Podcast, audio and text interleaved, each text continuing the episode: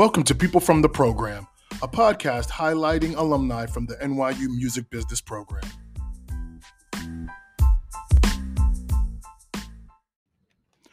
Welcome, everyone, to People from the Program, the podcast that highlights the career journeys of alumni from the NYU Music Business Program.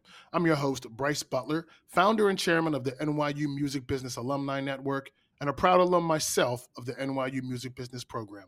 On today's show, my guest is Mike Greene, Vice President of Artist and Label Services at Warner's Alternative Distribution Alliance, affectionately known as ADA, where he oversees strategic digital marketing and audience development efforts for its label services partners and independent distributed labels, in addition to leading commercial relationships with TikTok, Meta, Snapchat, and YouTube.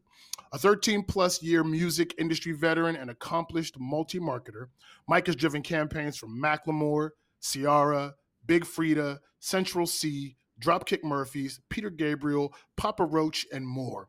His work on trending songs from Dixie, Dylan Conrique, and Strange Fruits Music has been featured in Business Insider, Music Ally, and led to panel appearances at the annual A2IM Indie Week conference. Mike, welcome to the show. Thanks so much, Bryce. Really happy to be here. Happy to have you, man. Um, as we to, just to let the people know, as we were talking offline a little bit, Mike and I have been orbiting each other and have known each other for man over almost ten years. We've never quite sat down like this, but this is what the podcast is for. It gives us an opportunity to sit down and actually connect. So I'm glad we're doing this, Mike. Yeah, me too. Me too. It's been a long time coming. Definitely, definitely. All right. So, um, Mike, you got great experience. You got a great career, and I'm excited to get all into it. But let's go to the beginning. Tell me about your journey to the NYU Music Business Program. You are one of our proud undergraduate alums. So, tell me how you made that decision that you wanted to pursue this, and what was that process like back then for you getting in? Yeah, d- definitely. So, I, I would say, you know, it started with um, like probably many people being a being a musician in uh, uh, growing up and and in high school too. And in my case, it was playing guitar and drums in um, you know punk uh, rock and alternative bands and you know getting into the marketing side of it. And I think what was cool, sort of in the early early aughts, there was you know social media uh, one and 2.0 uh, kind of coming mm-hmm. into in, into realm. So hey, we can kind of film our own music videos and I can learn Photoshop and and uh, shoot band photos and get CDs printed and market our music, uh, you know, with a MySpace page and play shows right. around our mm-hmm. town and and with that too, sort of voraciously kind of consuming music. Um, you know, you know, digitally and sure with CDs too. So it was really, I think, the DIY element of of the music creation and marketing process that was enabled at that, time, which kind of got me excited about like, oh, hey, I can, you know, uh, I see artists on on on TV or hear them on the radio, but I actually kind of, you know, can kind of do it myself a little bit and understand what goes into the process. And I think um, being a part of the process and understanding kind of the process of all things that go into making music and marketing music um, was really kind of what hooked me during that time and um, you know, t- to be honest, it's funny. I don't, I don't sort of remember how I um, first heard about the NYU, you know, Steinhardt program, but I was mm-hmm. like, man, I'm, I'm so glad I did because um, it, it, you know, it was just such a perfect alignment with what I wanted to do. And outside of music too, you know, I was a competitive tennis player in, in high school and was looking at places where I could potentially oh, play nice. in,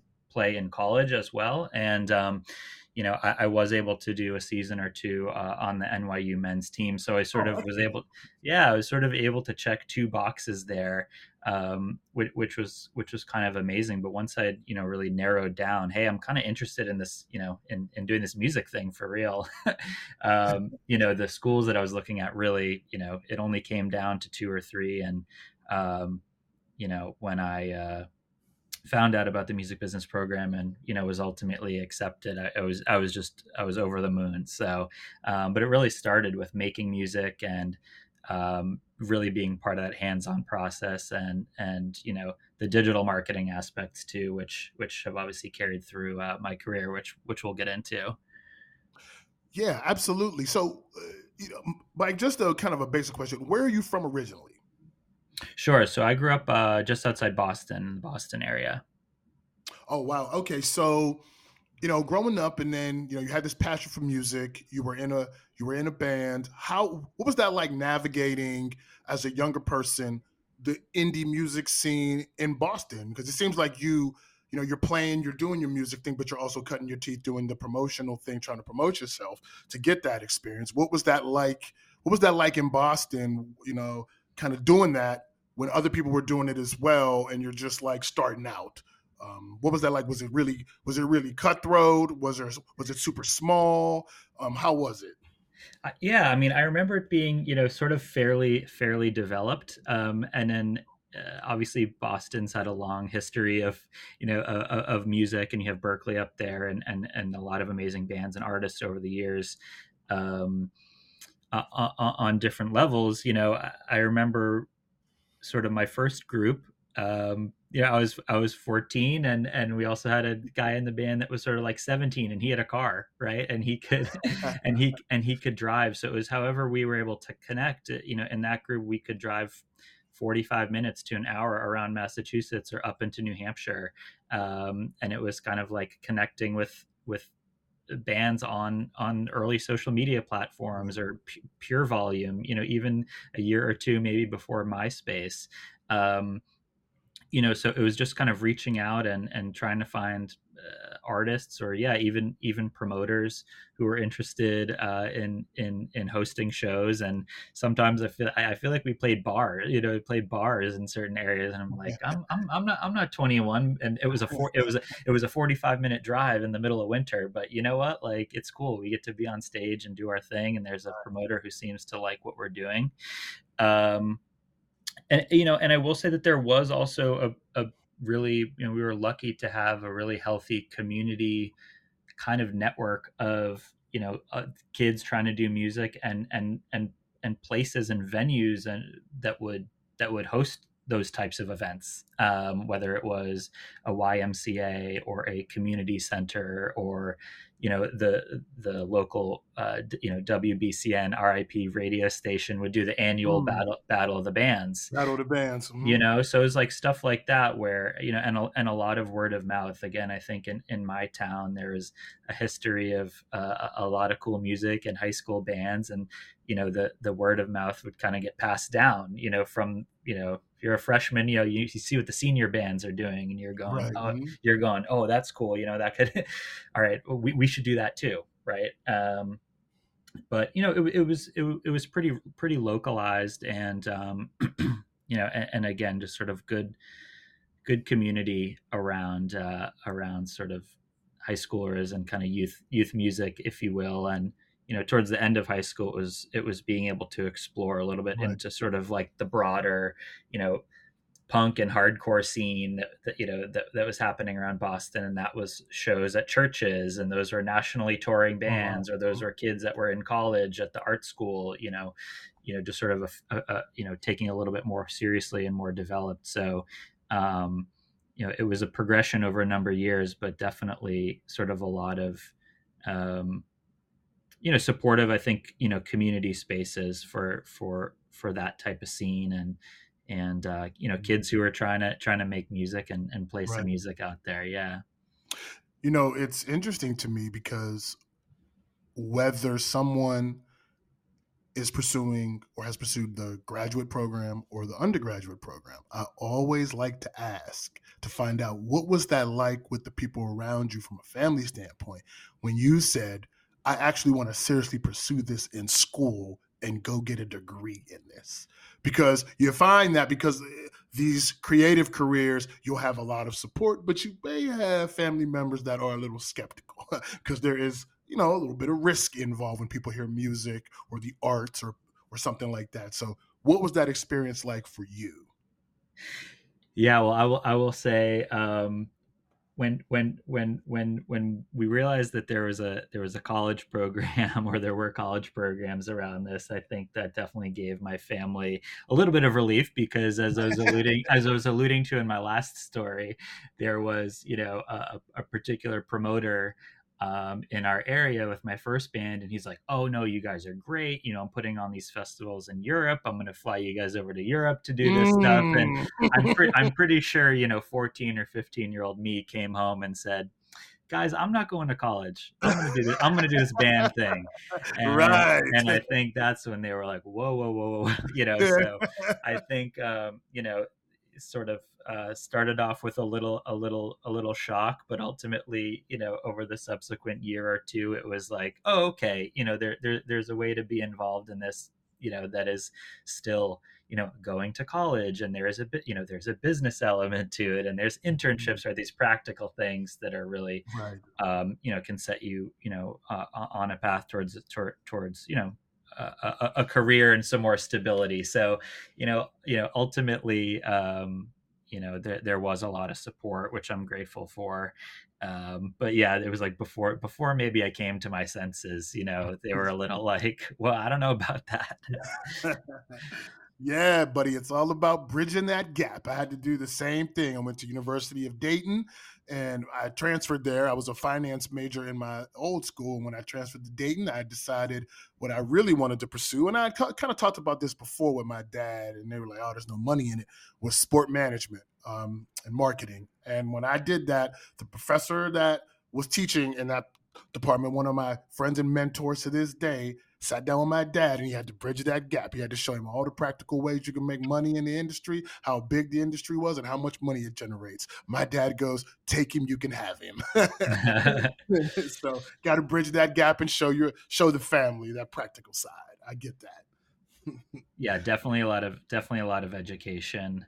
Um, but but yeah, there was there was some um, some some relief i think in in you know sort of how how this program balances the creative side with um, you know with the liberal arts and and the business aspect uh, and and you know the and the internships and um, so yeah, we we were able to bridge the gap, thankfully.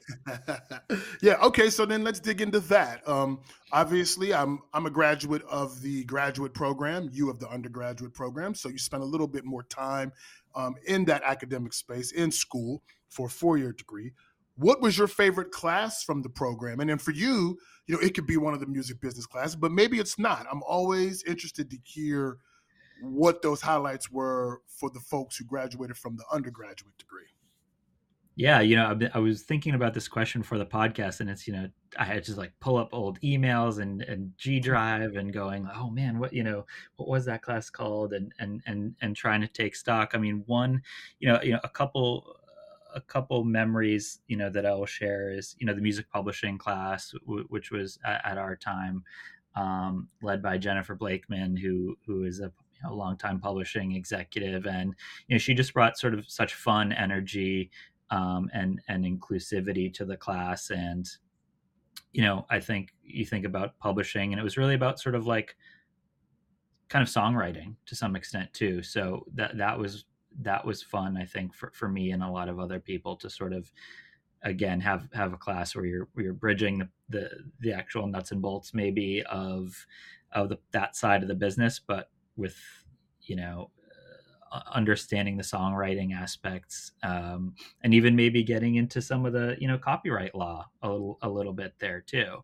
um, which was always super interesting to hear about those those types of uh, uh, uh law cases you know mm-hmm. from dr lawrence ferrara who had, who had came in a number of times um, over the uh, mm-hmm. over the years and another one w- was um, performing arts in western civilization which was mm, a little okay a little bit more esoteric, I would say, and, and I believe the professor professor in that was was Tom McFarland. But um, you know, I think that that was one where it get, allowed us to take a little bit of a um, I use the word esoteric, but just kind of uh, I don't know vibey vibey approach to to to analyzing music and art and culture and and the uh, semester culminated in sort of doing doing a long analysis of a of a particular song and that was fun for me to choose a song from a band that I liked or discovered at the time and kind of not only go into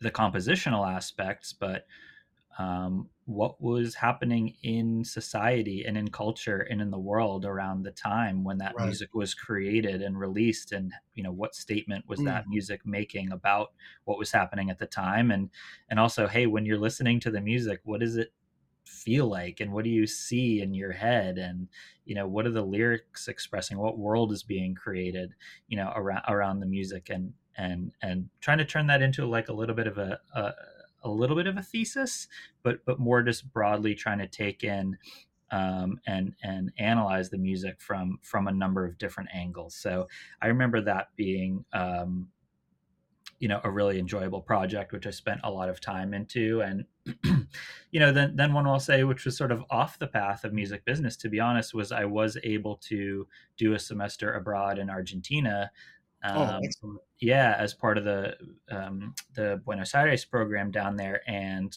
and complete a Spanish language minor in addition to the music business major. So that you know, Spanish was was uh, something that I was doing well in in in high school, and had you know, been fortunate enough to travel to some Latin American countries and to Spain during that time, and something that I valued and prioritized. So that was really cool to be able to sort of work that into the liber- liberal arts aspect um, of the mm. program and, and get some of those credits squared away there. And while in Argentina too, had an had an amazing uh, uh, professor from Buenos Aires and learning about all different types of, of local music there and and rhythms and music you know music history um, around Latin America and Argentina specifically. So um, you know, again, sort of off the off the traditional track a little bit, but something that you know was really a highlight of my experience and um, was a really nice compliment, you know, to I think what is the rigorous mm-hmm. um, curriculum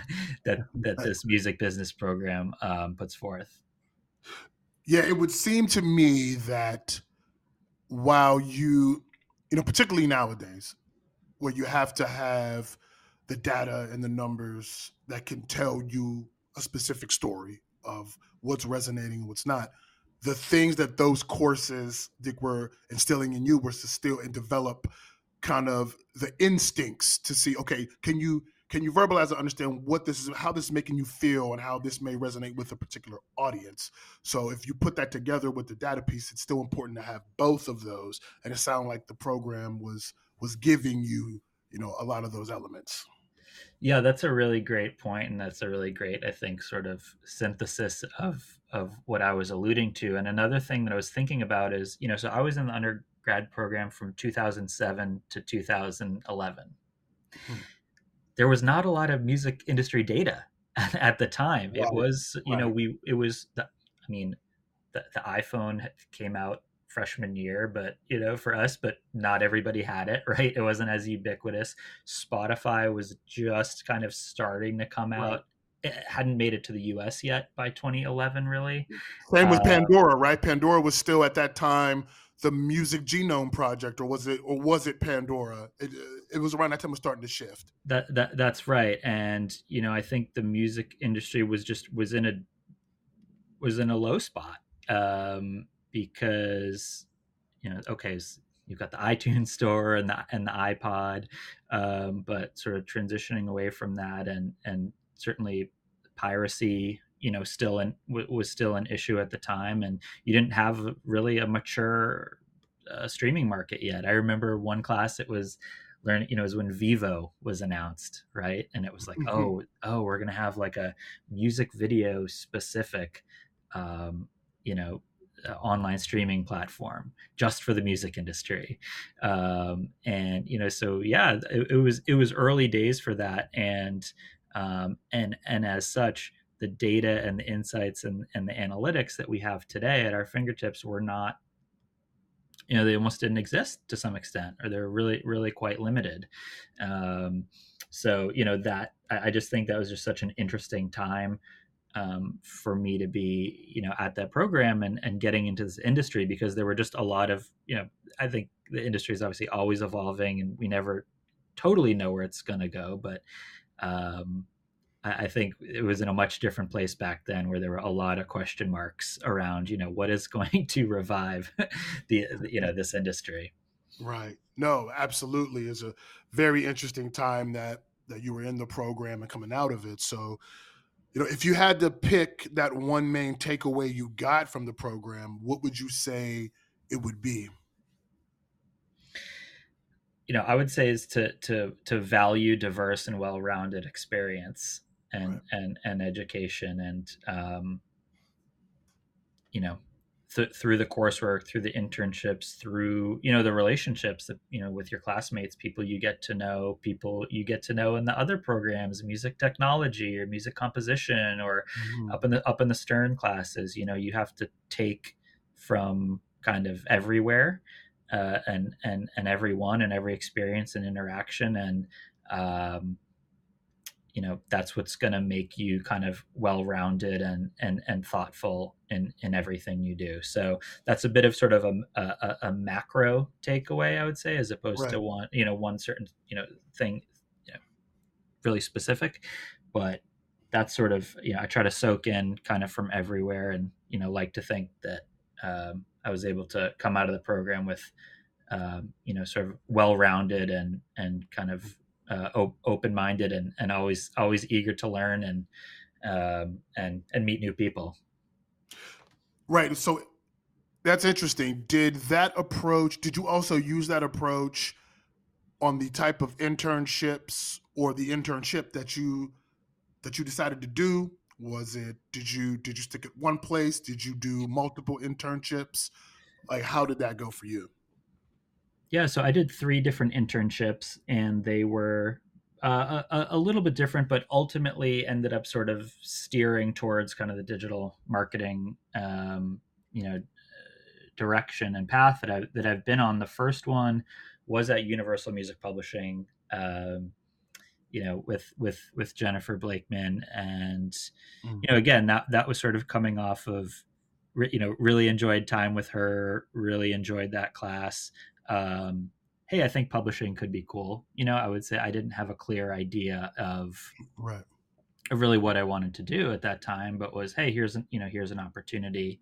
Um, you know, there was there was a concert promotion company that I almost did an internship with, and uh, I, for, I forget what ha- what happened with that, but you know, it was I was kind of like looking at looking at different types of things just based on you know a little bit of kind of what was in front of me and what was what was accessible um, and being open minded to those. After Universal Publishing, um, I interned for a music tech startup that was called Headliner FM, which was hmm. basically a mini social network, I would say, where artists would get rewarded by sort of promoting each other. Uh, and so trying trying to sort of like cross pollinate uh, artist fan bases through different types of you know contests and digital experiences. So that was definitely interesting in terms of you know being on a small really small team and starting to step more kind of into that digital marketing and, and social media type world and to think about how artists can develop audiences and fan bases online and how they can incentivize their fans to take certain types of actions um, or spread the word really. It was it was you know, spread the word was kind of the goal. Right. um, and you know uh, so really in that kind of i'd say hardcore uh, you know web 2.0 social media 2.0 type space and and from there you know i'd had some conversations with the orchard over some semesters right. and my final final semester senior year i interned at the orchard uh, as a client services intern so you know i was doing a fair amount of uh, metadata cleanup it was funny they would also at the time you know when uh, bringing in new distribution deals and, and acquiring new labels a lot of the content was kind sort of coming arriving to them via CD. So it right. was mm-hmm. it was it was rip, it was ripping audio masters from CD and then putting in all the metadata so it could go into their digital ingestion and delivery systems, um, and it you know, w- would also support some of the the label managers on you know pulling uh, pulling iTunes store placement uh, reports on Friday. You know, well, I guess at the time it was Tuesdays. You know, but on on on release days, um, so that also I think gave me really good experience into you know some some of the under under the hood aspects of what goes into uh, you know music distribution uh, digital music and, and and and streaming and commercial DSP partners. Um, so yeah, so I would say that that it, ultimately did being did end up being a bit well rounded. Um, yes, but uh, but yeah, it's, it's again, it was sort of taking opportunities.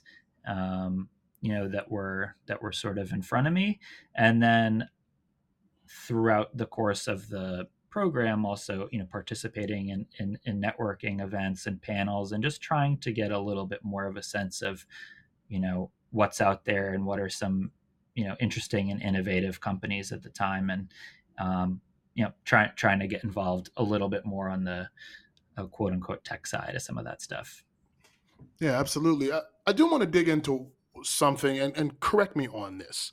Headliner fm is this your as a marketer a young marketer is this your first kind of experience with tracking what the actual path is to become a super fan? And how you kind of galvanize that fan or, or even create that fan? It sounds like that's kind of what Headliner was doing. Um, is is that kind of your first interaction without maybe even knowing it? That that's what you were doing there. Yeah, I, I, think I think it very well. I think it very well might have been. Um, you know, certainly to that point, anything kind of hands-on I had been doing in that regard was, you know, with with again my own musical projects and those continued through college as well and most of the goals there were just sort of like hey let's play some shows and get out there you know it wasn't really we want to cultivate a fan base per se. Um, and so that was one aspect of it. And then the other aspect of it was, you know, as a fan and, and an observer, right, of discovering music um, online or doing research on on uh, you know on on artists that I was into. But yeah, I hadn't you know that was maybe the first time where I was sort of critically um, involved in yeah what that journey is and what that path is and how technology and, and digital or social media platforms can be maximized and leveraged um, to cultivate an audience. Yeah, very interesting. Um, I love to hear you just kind of talk about when you were introduced to these things because it lets me get a picture of you as a as a marketer and how you're thinking about the business even today and and starting that journey. So so let's kind of jump into that a little bit. So you graduate from the program, you got you know the well-rounded experience. You've done your internships, which sound like they were really good experiences, and like you said, very well-rounded. What was your first job um, after graduating? Your first full-time job? Yeah, my first full-time job, I was able to secure, you know, that summer following following graduation, and I, you know, I would say it was as a result of a little bit of luck and and and serendip, serendipity, but but also but also kind of kind of preparedness and you know I'm pretty sure I, I just you know saw this job posting on a on a job you know on a job board or entertainmentcareers.net or something like that at the time and it was um, a digital marketing assistant role at razor and tie and i was like, oh, okay, Razor, a record label, okay, or you know, it, well, it, it, was actually more than a record label, but you know, it was for, for, primarily for the label part of the business. And I'm like, okay, Razor and Tie, that you know, that rings a bell, you know. So I look it up and I go, oh, like five of my favorite bands are signed to this label. um, okay, like I know what this is about, you know, um, and oh, I should also say that you know one thing I picked up um, you know, during undergrad was I was working with uh, Catherine Moore on the music business program website and blog.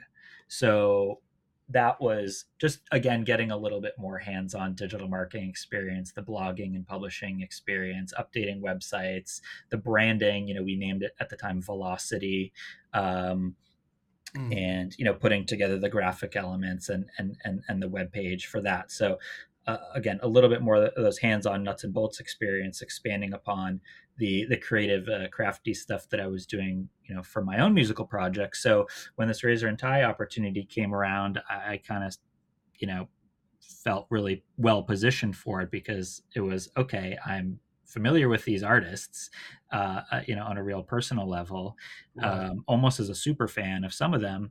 And, you know, the digital marketing support that they were looking for, well, I actually had done a bunch of it practically, you know, in my own time, you know, and in, and in my internships. So, you know, again, that was just a, a little bit of luck, to be honest. I didn't have any you know alumni connections um, you know or, mm. or any net network aspects that i was really able to leverage for that at the time um, or that i was aware of that i could have leveraged um, you know so i think it was just everything in in in my passion as a, as a fan and and and and my work and my internship experiences and you know my my hand my hands-onedness that right.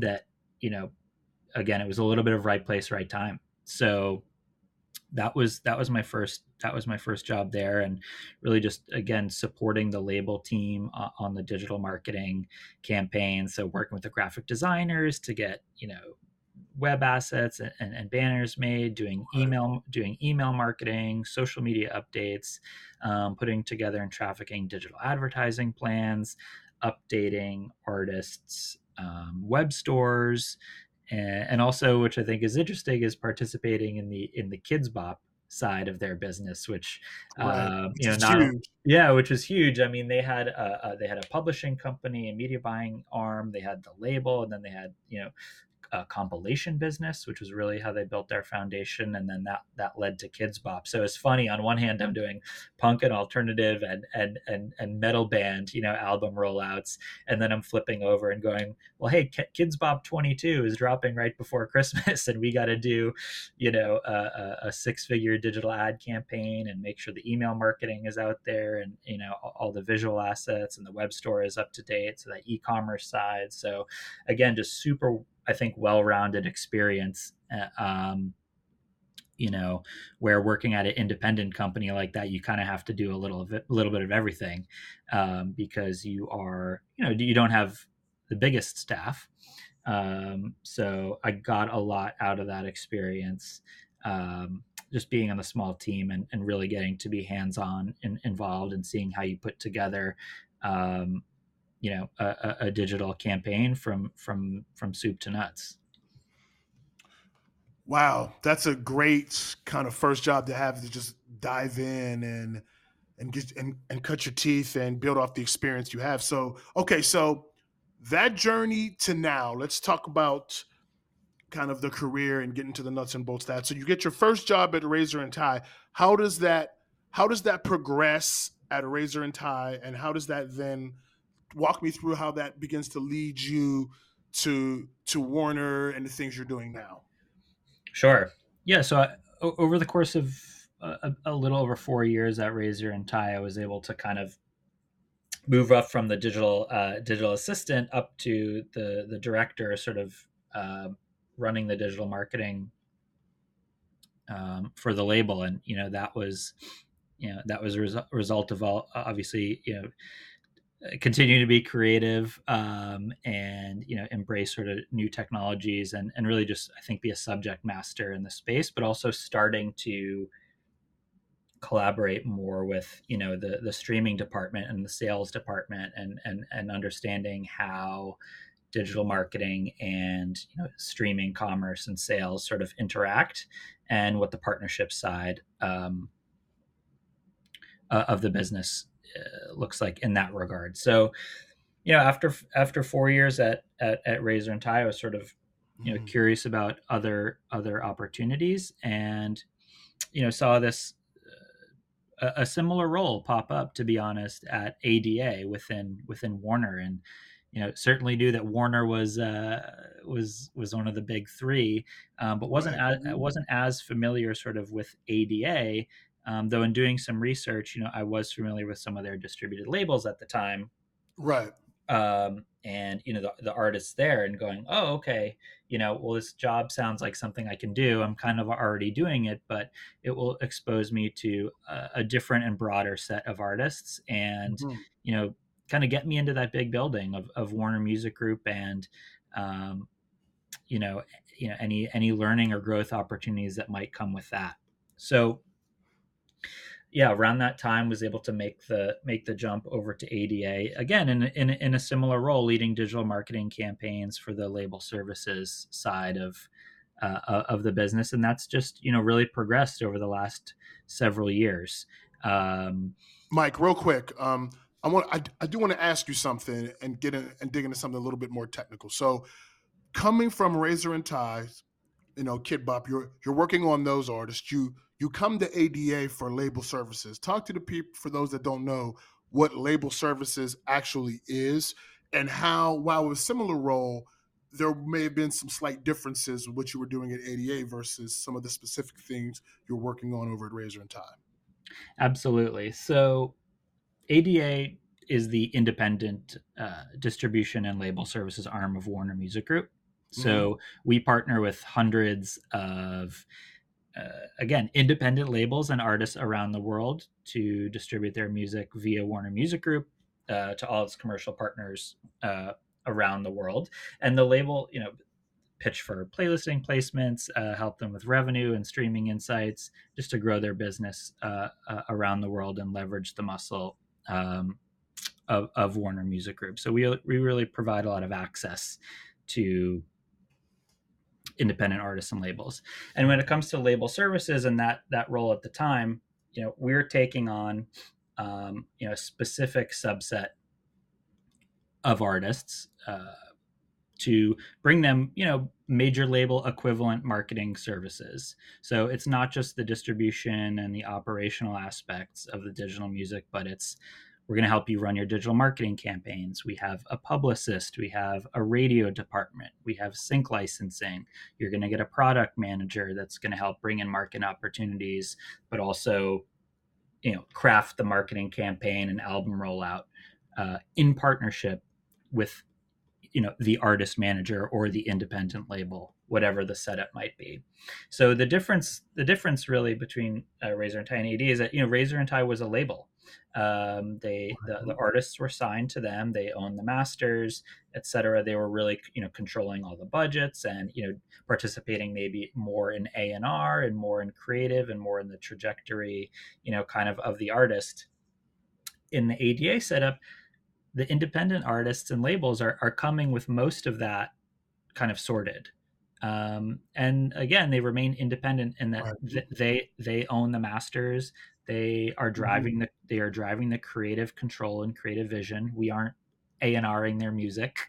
Um, mm-hmm. A lot of mm-hmm. times they are, you know, again driving the visual direction and the narrative of their projects, but they're coming to us going, we want a partner who can help amplify what we're doing.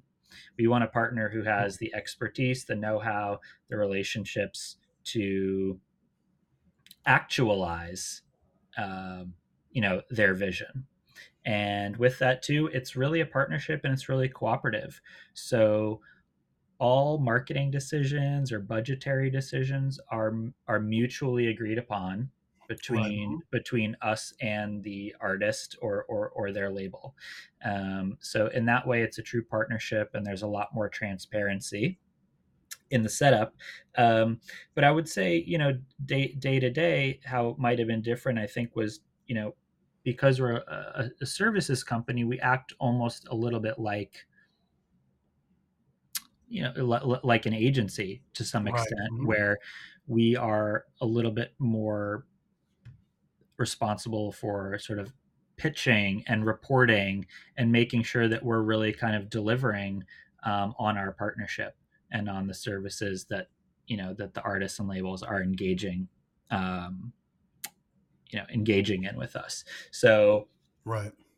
you know again we we do work really closely with them but you know, they're they're ultimately um, uh, the bosses so to speak. So we you know again we just have to be that trusted and transparent partner um, and you know and and deliver results uh, and or insights you know on their behalf and back to them yeah, thank you for that breakdown. I just wanted the listener to, to kind of get the understanding of label services ADA and how that may how your role may differ from working, you know, at an at an individual label. Okay, so you know, you're working you're working at ADA and you know you're working on all of these campaigns and you're working with a lot of the artists that we mentioned in the intro how are things kind of going and progressing from there yeah again i think when i jumped right in it was oh i'm you know i'm working i've never worked hip hop before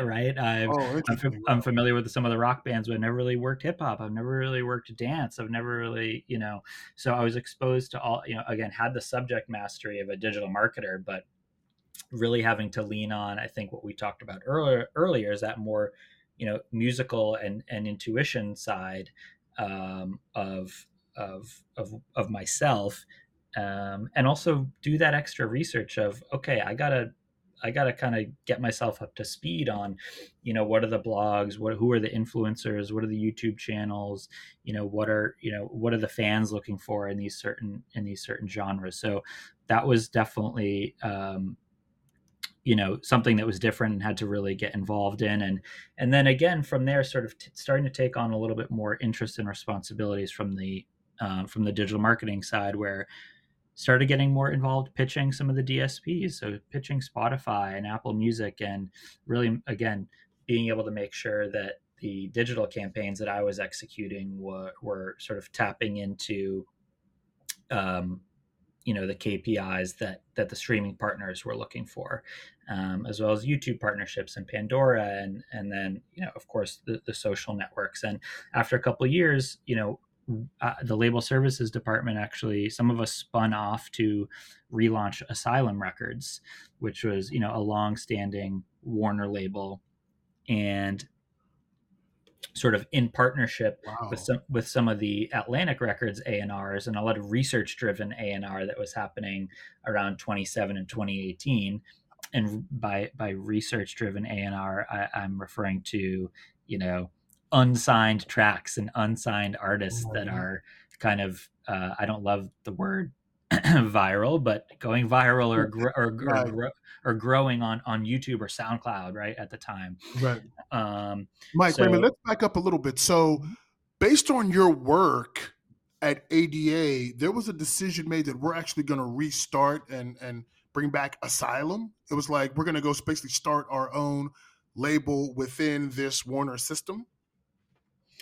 Yeah, yeah, pretty pretty, pretty much. Um, and again, that was kind of in partnership with uh, the head of A&R and, and label services at ADA at the time, and then some of the again A&Rs at Atlantic Records. So it was sort of a little bit of an artist incubator to some extent, but it was a wholly owned label, like you said. It was a, it was it was a true Warner label. And, um, and just for clarification for the listener, um, they may be thinking this. You can correct me. A and R on the distribution side, meaning people going out and finding the talent or labels to sign to ADA, versus the A and R's that are working at Warner who are signing those artists to Warner. Then you add you doing the online marketing piece. All of you came together to say, let's bring back and restart Asylum and, and, and put all these factors together to build a label and find talent. Is that the way? Kind of that should be described? Yeah, yeah, Excellent. Ab- ab- absolutely. Um, and again, it was, you know, let's focus on developing artists who are, you know, finding traction, be it on YouTube or SoundCloud, um, you know, and get them into the Warner system. And you know, there's there is upstream potential there too. So up being right. able to upstream an artist from Asylum Records to say Atlantic Records, and you know there were a couple instances where that happened um, because we were successful. So it was you know a little bit a little bit experimental, but um, you know again trying to create sort of an artist development ecosystem that was really digitally focused, um, and and you know again finding artists who are already having a little bit of traction and, and empowering them um, and putting a team around them and, and bringing them into the warner system uh, in a way that you know they could you know potentially flourish and and and move up. Man that's a man that's a great thing to just you know asylum being such a legendary label. Um, you know it's just really great that your skills as a digital marketer you know brought you to this where you could work on something you know so iconic and and and build that with with different artists and create those op- opportunities. So kind of what was that how did that go? And then how did that bring you almost back to ada maybe focus on that. That's right. I really enjoyed my time you know it, it was it was a a couple years or year and a half maybe um, you know where i was in that asylum position and i think what i really enjoyed about it was i, I, I was almost you know back to being in the driver's seat a little bit you know as mm-hmm. as as a label like i was at razor and tie and and also i was empowered as i touched on a little bit earlier to to not only run the digital marketing but also run the streaming for the label um, so you know that was hey i'm going to really go foster those relationships and and be that guy out there for the label again with youtube with spotify with apple music. Um, and you know that that was great too not to just understand practically how that you know part of the part of the business works but to deliver wins for the artists um, and to you know expand my network and expand my skill set you know so i think really adding that streaming component on it and the and those mm, relations those those relationships you know i think really just uh, upped kind of again my value um, to you know to to to an organization so yeah. you know from from from there there was a transition with asylum where some you know new leadership was was brought on mm-hmm. it was brought a little bit more directly under atlantic records um, and you know they they they staffed up and they developed a, a really amazing kind of hip hop focused um, mm-hmm. developing mm-hmm. artist label, which is which is still going today, you know, five years later. But I think that that's because a testament that you know the, we succeeded in, in in in the proof of concept. Yes, absolutely. Um, you know, so I I didn't necessarily look at it as a bad thing, but it was, hey, we we we ran this for a couple years and actually you know it, it, it, might work and we saw some you know we saw some wins here. So so you know they they they they invested more and, and brought in some new leadership but with that the opportunity was um you know to sort of pick up what i had been doing doing at ada and um you know reinvest a lot of the a&r efforts that had previously sort of gone to asylum back to back to ada um and you know from there it's just been i think a think a steady climb mm-hmm. uh, for you know f- for me just continuing to um, adapt to new environments new streaming you know new new technologies um, and you know spread my experience and point of view and expertise you know uh, around you know to the team uh, mm-hmm. in a mm-hmm. broader in a broader way while of course continuing to you know bring uh, as much value and creativity as right. I possibly can to my artist roster. So again, coming into ADA, it, I was really it was you know I was actually kind of the only digital digital marketer. Um, and then, you know, team of one of one, right? it, it, it, exactly. And then, you know, now we've been able to build out the team a little bit. So taking on more of that leadership aspect and, you know, imparting some of that wisdom to the, um, you know, to the other staff, but also, you know, wanting to be, you know, continuing to do innovative and, and fun and, you know, um, successful campaigns for our independent artists um, and labels. And then you know really i think looking ahead it's sort of how are we expanding our services offering um, in a really mm. competitive marketplace um, and making sure that we're bringing the best value um, to our artists and labels. Oh man. It's so great to just see kind of how your career has gone, Mike, and with everything you've done, and uh, from a marketing standpoint, and everything kind of you've you've touched on, you have almost sparked the inner nerd in me to ask two kind of in the weeds questions that I'm really interested to get your perspective on. Number one, when is there a difference in the ADA system or the ADA kind of ethos in the way you do business of label services versus label management? Um, are those things together? Um, or does the second one rely on what whatever the first one does to service the clients, almost in an account manager role, pulling in producers and vendors to help facilitate the relationships um, with the labels and artists. How does that work in the in in your system? Are they yeah. separate or are they same?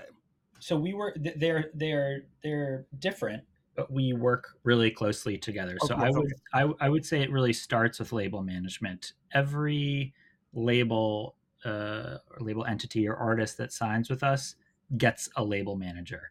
And that's really their that's really their point of contact in this in the system to uh, you know and that's the, the label manager is is is their advocate.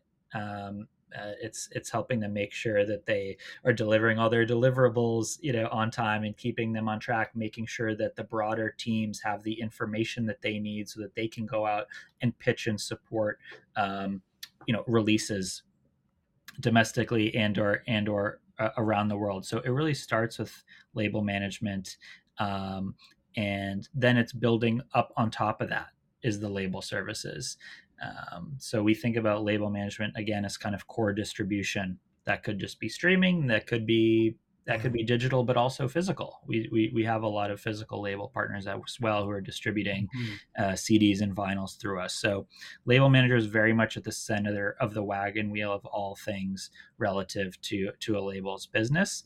Um, and where my team where i come in is is the label services that added layer on top where we are bringing more hands-on marketing involvement um, involved more day to day in the campaign rollouts under the hoods of the the the budgets and the audience insights and you know leveraging our creativity and our networks to to you know bring those added layers um, right. of marketing and we don't you know we don't do that for everybody because right. mm-hmm.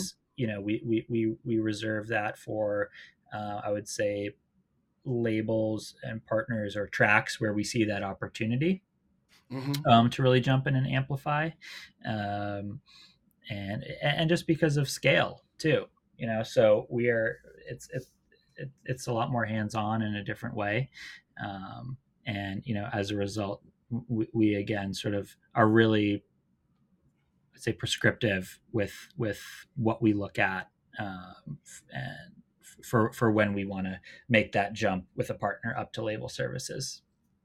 Right absolutely. That that makes sense. Thank you for that clarification. Um, okay, this uh, another question will be added on to this, but the second question that first came to mind is, you know, you talked about wanting to always add that layer that's going to make the the label or client successful. You know, if you think of yourself almost as the agency in that sense. Um, so different clients need different things. Can you talk about how the role of brand partnerships comes into this and finding kind of those those brands or those companies that can work with artists on your labels to help either build their profile or create a new revenue stream of sponsorship for things? Like is, is that something that label services has looked into? Is that something that you do? Has that grown at the company? Can you can you talk about that yeah i would say brand partnerships is is a space where you know again as you said case case by case.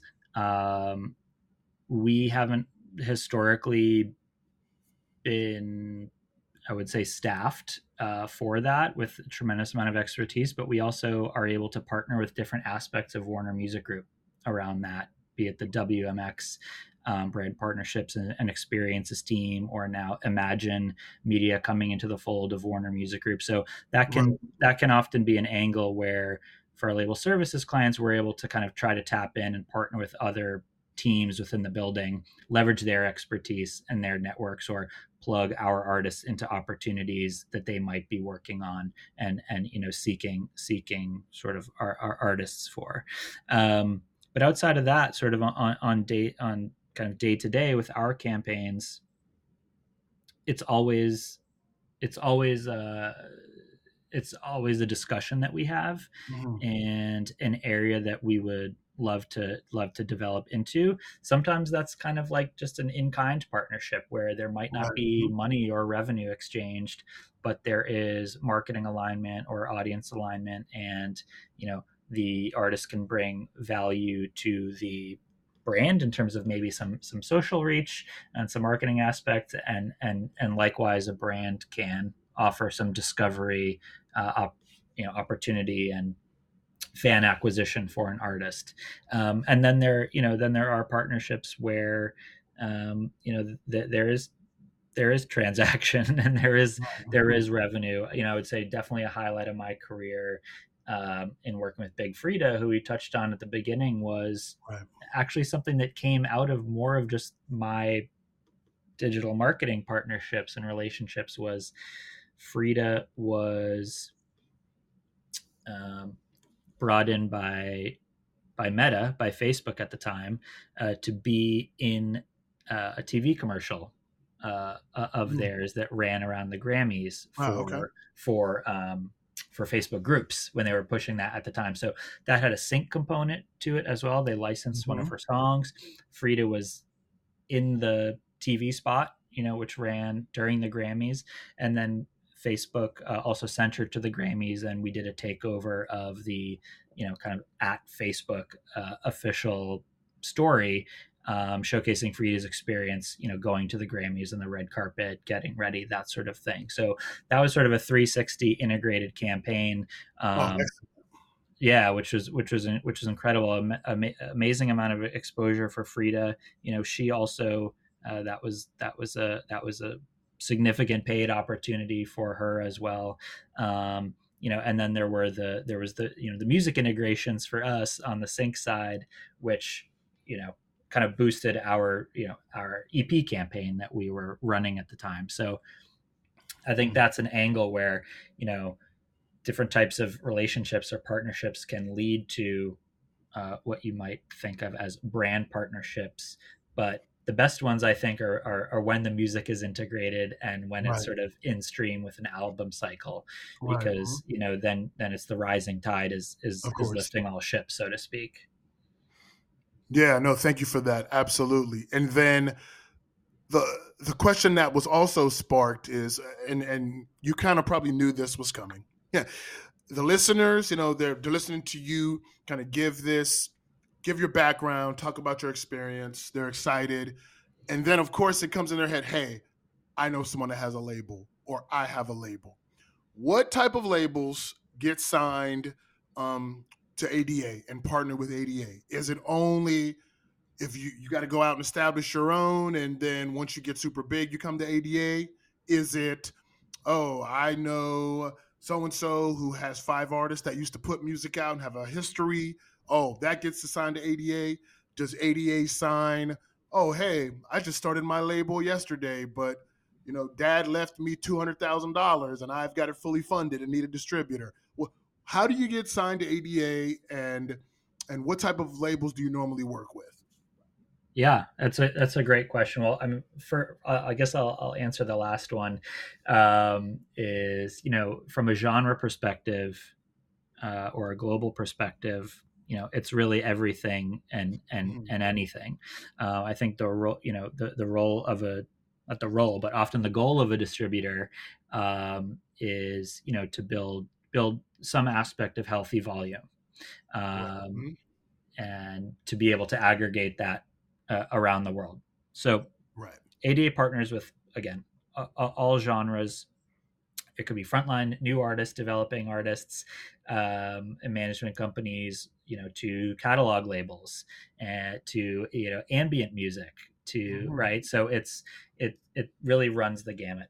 But what i would say is you know we just want to uh, be in business with people who we know are going to be you know great partners mm-hmm. um, and you know equitable equitable partners and you know just sort of like easy to work with to some extent. Yeah. um, you know, but, but but again, you know, at, at, a base level, there is a lot of responsibility on the label um, to be discovering artists, to be marketing artists, to be understanding uh, the marketplace and and and growing them and and, and empowering them.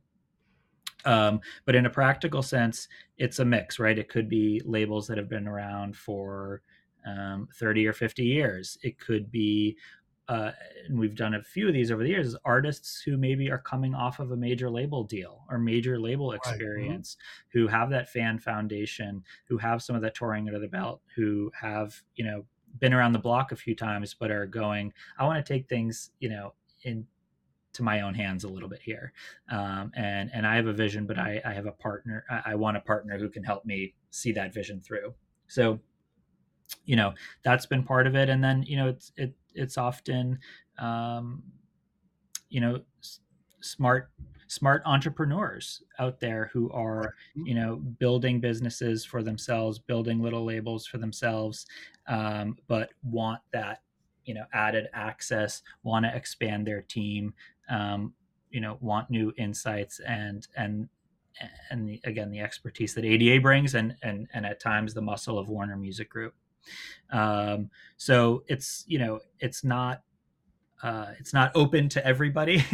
I would I would say that there's definitely a lot of scrutiny that goes into kind of sort of who we partner with, but right. um, it can be again cutting edge new indie labels who are kind of building a buzz and a scene and and and and we see that opportunity and kind of developing from the underground there could be an artist coming off a major label who are looking to take things into their own hands um, you know or it could be a long standing you know independent label um, you know who's looking for you know for uh, again that that global reach and, and stability excellent love the the insider the insider knowledge, man, and the feedback. This is great, and I, I'm pretty sure people are getting a lot out of this um, when they take a listen and and when they check out the episode. So I got two more questions, Mike. I asked these questions of all my guests.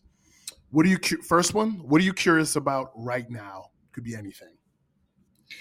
Uh, this is going to sound really, um, uh, I don't know, cliche at this time in January 2024, but you know, I think I'm I'm curious about artificial intelligence. I'm curious about AI, um, and it, it, also curious from a perspective of again, as I've talked about, I'm kind of a hands-on person, and and I like to figure out how things work or get my hands dirty with something before I go, you know, try to sell that through to an artist or to a label. So. AI obviously has a lot of different applications in our industry, be it how listeners are served music, uh, and how they discover music, how music is created, how visuals are created, how um, you know uh, consumption or business might be you know predicted uh, or projected over time. So for me, it's you know I think we're we're early days on it. I am by no means an expert. Um, I've played around with some things here and there, but um, yeah, I, I do feel like it, uh, AI is going to become um, more more integrated into into what we do um, you know on our side of the business and and from the listener experience as well so for me again it's it's curiosity to actually get my hands uh, dirty a bit more and play with some things but then just looking ahead of you know uh, you know what is what is this impact you know going to look like uh, on the industry i think there's a lot of like you know hype around it right. Um, right now, and so it's a little bit of like, okay, you know, is it going to live up to the hype? We'll see. Yeah, even you know, almost Alexa being, uh, if I can say this, the precursor of AI, which the, with this idea of how much is your literal voice worth? like, how much is the ability to scale your voice? you know, obviously we've seen in the, in the, traditional ways of creating songs, or if you're a if you're a radio host or a sports analyst, but just the actual your literal voice being replicated in different places how can that be monetized where you always own that and get something for that is fascinating to me and we'll see how that goes yeah and what are the like mechanisms to i mean you said monetization but also sort of protect that right? Yeah. Um, mm-hmm. Especially, uh, you know, seeing what AI can do in terms of replicating of the voice um, and some of those interesting iterations we've seen, you know, with with with pop and hip hop tracks. So, uh, yeah, I think that's I think and and and also and also sort of what what rights does does a record label or or or or, or a distributor or you know independent artists have around their voice in a in a non musical right non musical iteration, right? Yeah. So crazy. Yeah, it, it really is. I mean, that's a good one to be curious about. um, uh, all right, last question. If you could go back and talk to yourself on the first day that you started the program, we've come full circle. What would you say to yourself? I would say, um, you know, I would say trust your gut, and I would I would also say you know be curious, uh, and I would also say maybe you know spend a little more time and pay a little bit more attention into some of those Stern classes. um, you know, I think you know there's uh, again as I, as I talked about the, the curriculum for the music business program is is pretty strict when you come into it. Um, and I think to some some people might not respond well to that. Um, and you know, you, you see, see people who you know make the decision to switch majors or whatever it is.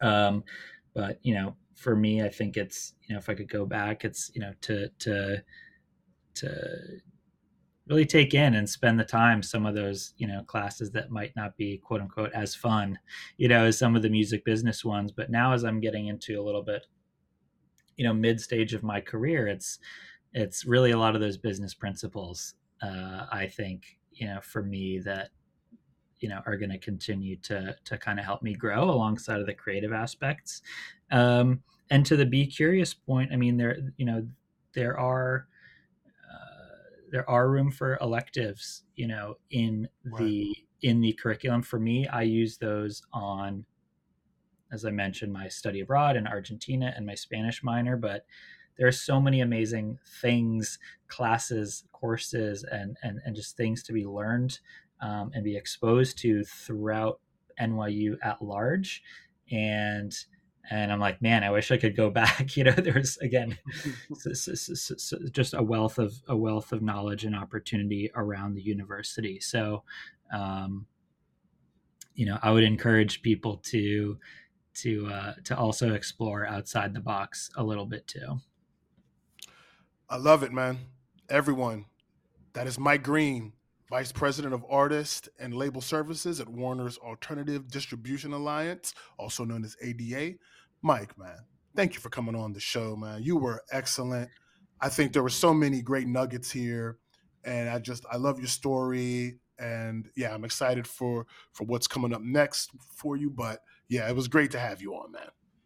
Oh, thank you so much for having me. It's been a it's been a pleasure and really enjoyed chatting chatting through it with you, Bryce. Yeah, absolutely.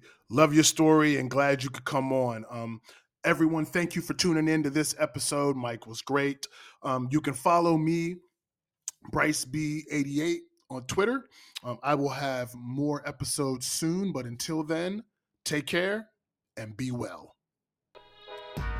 Thanks for listening to this episode of People from the Program. Be sure to check us out anywhere you listen to your podcasts and stay tuned for future episodes of the show.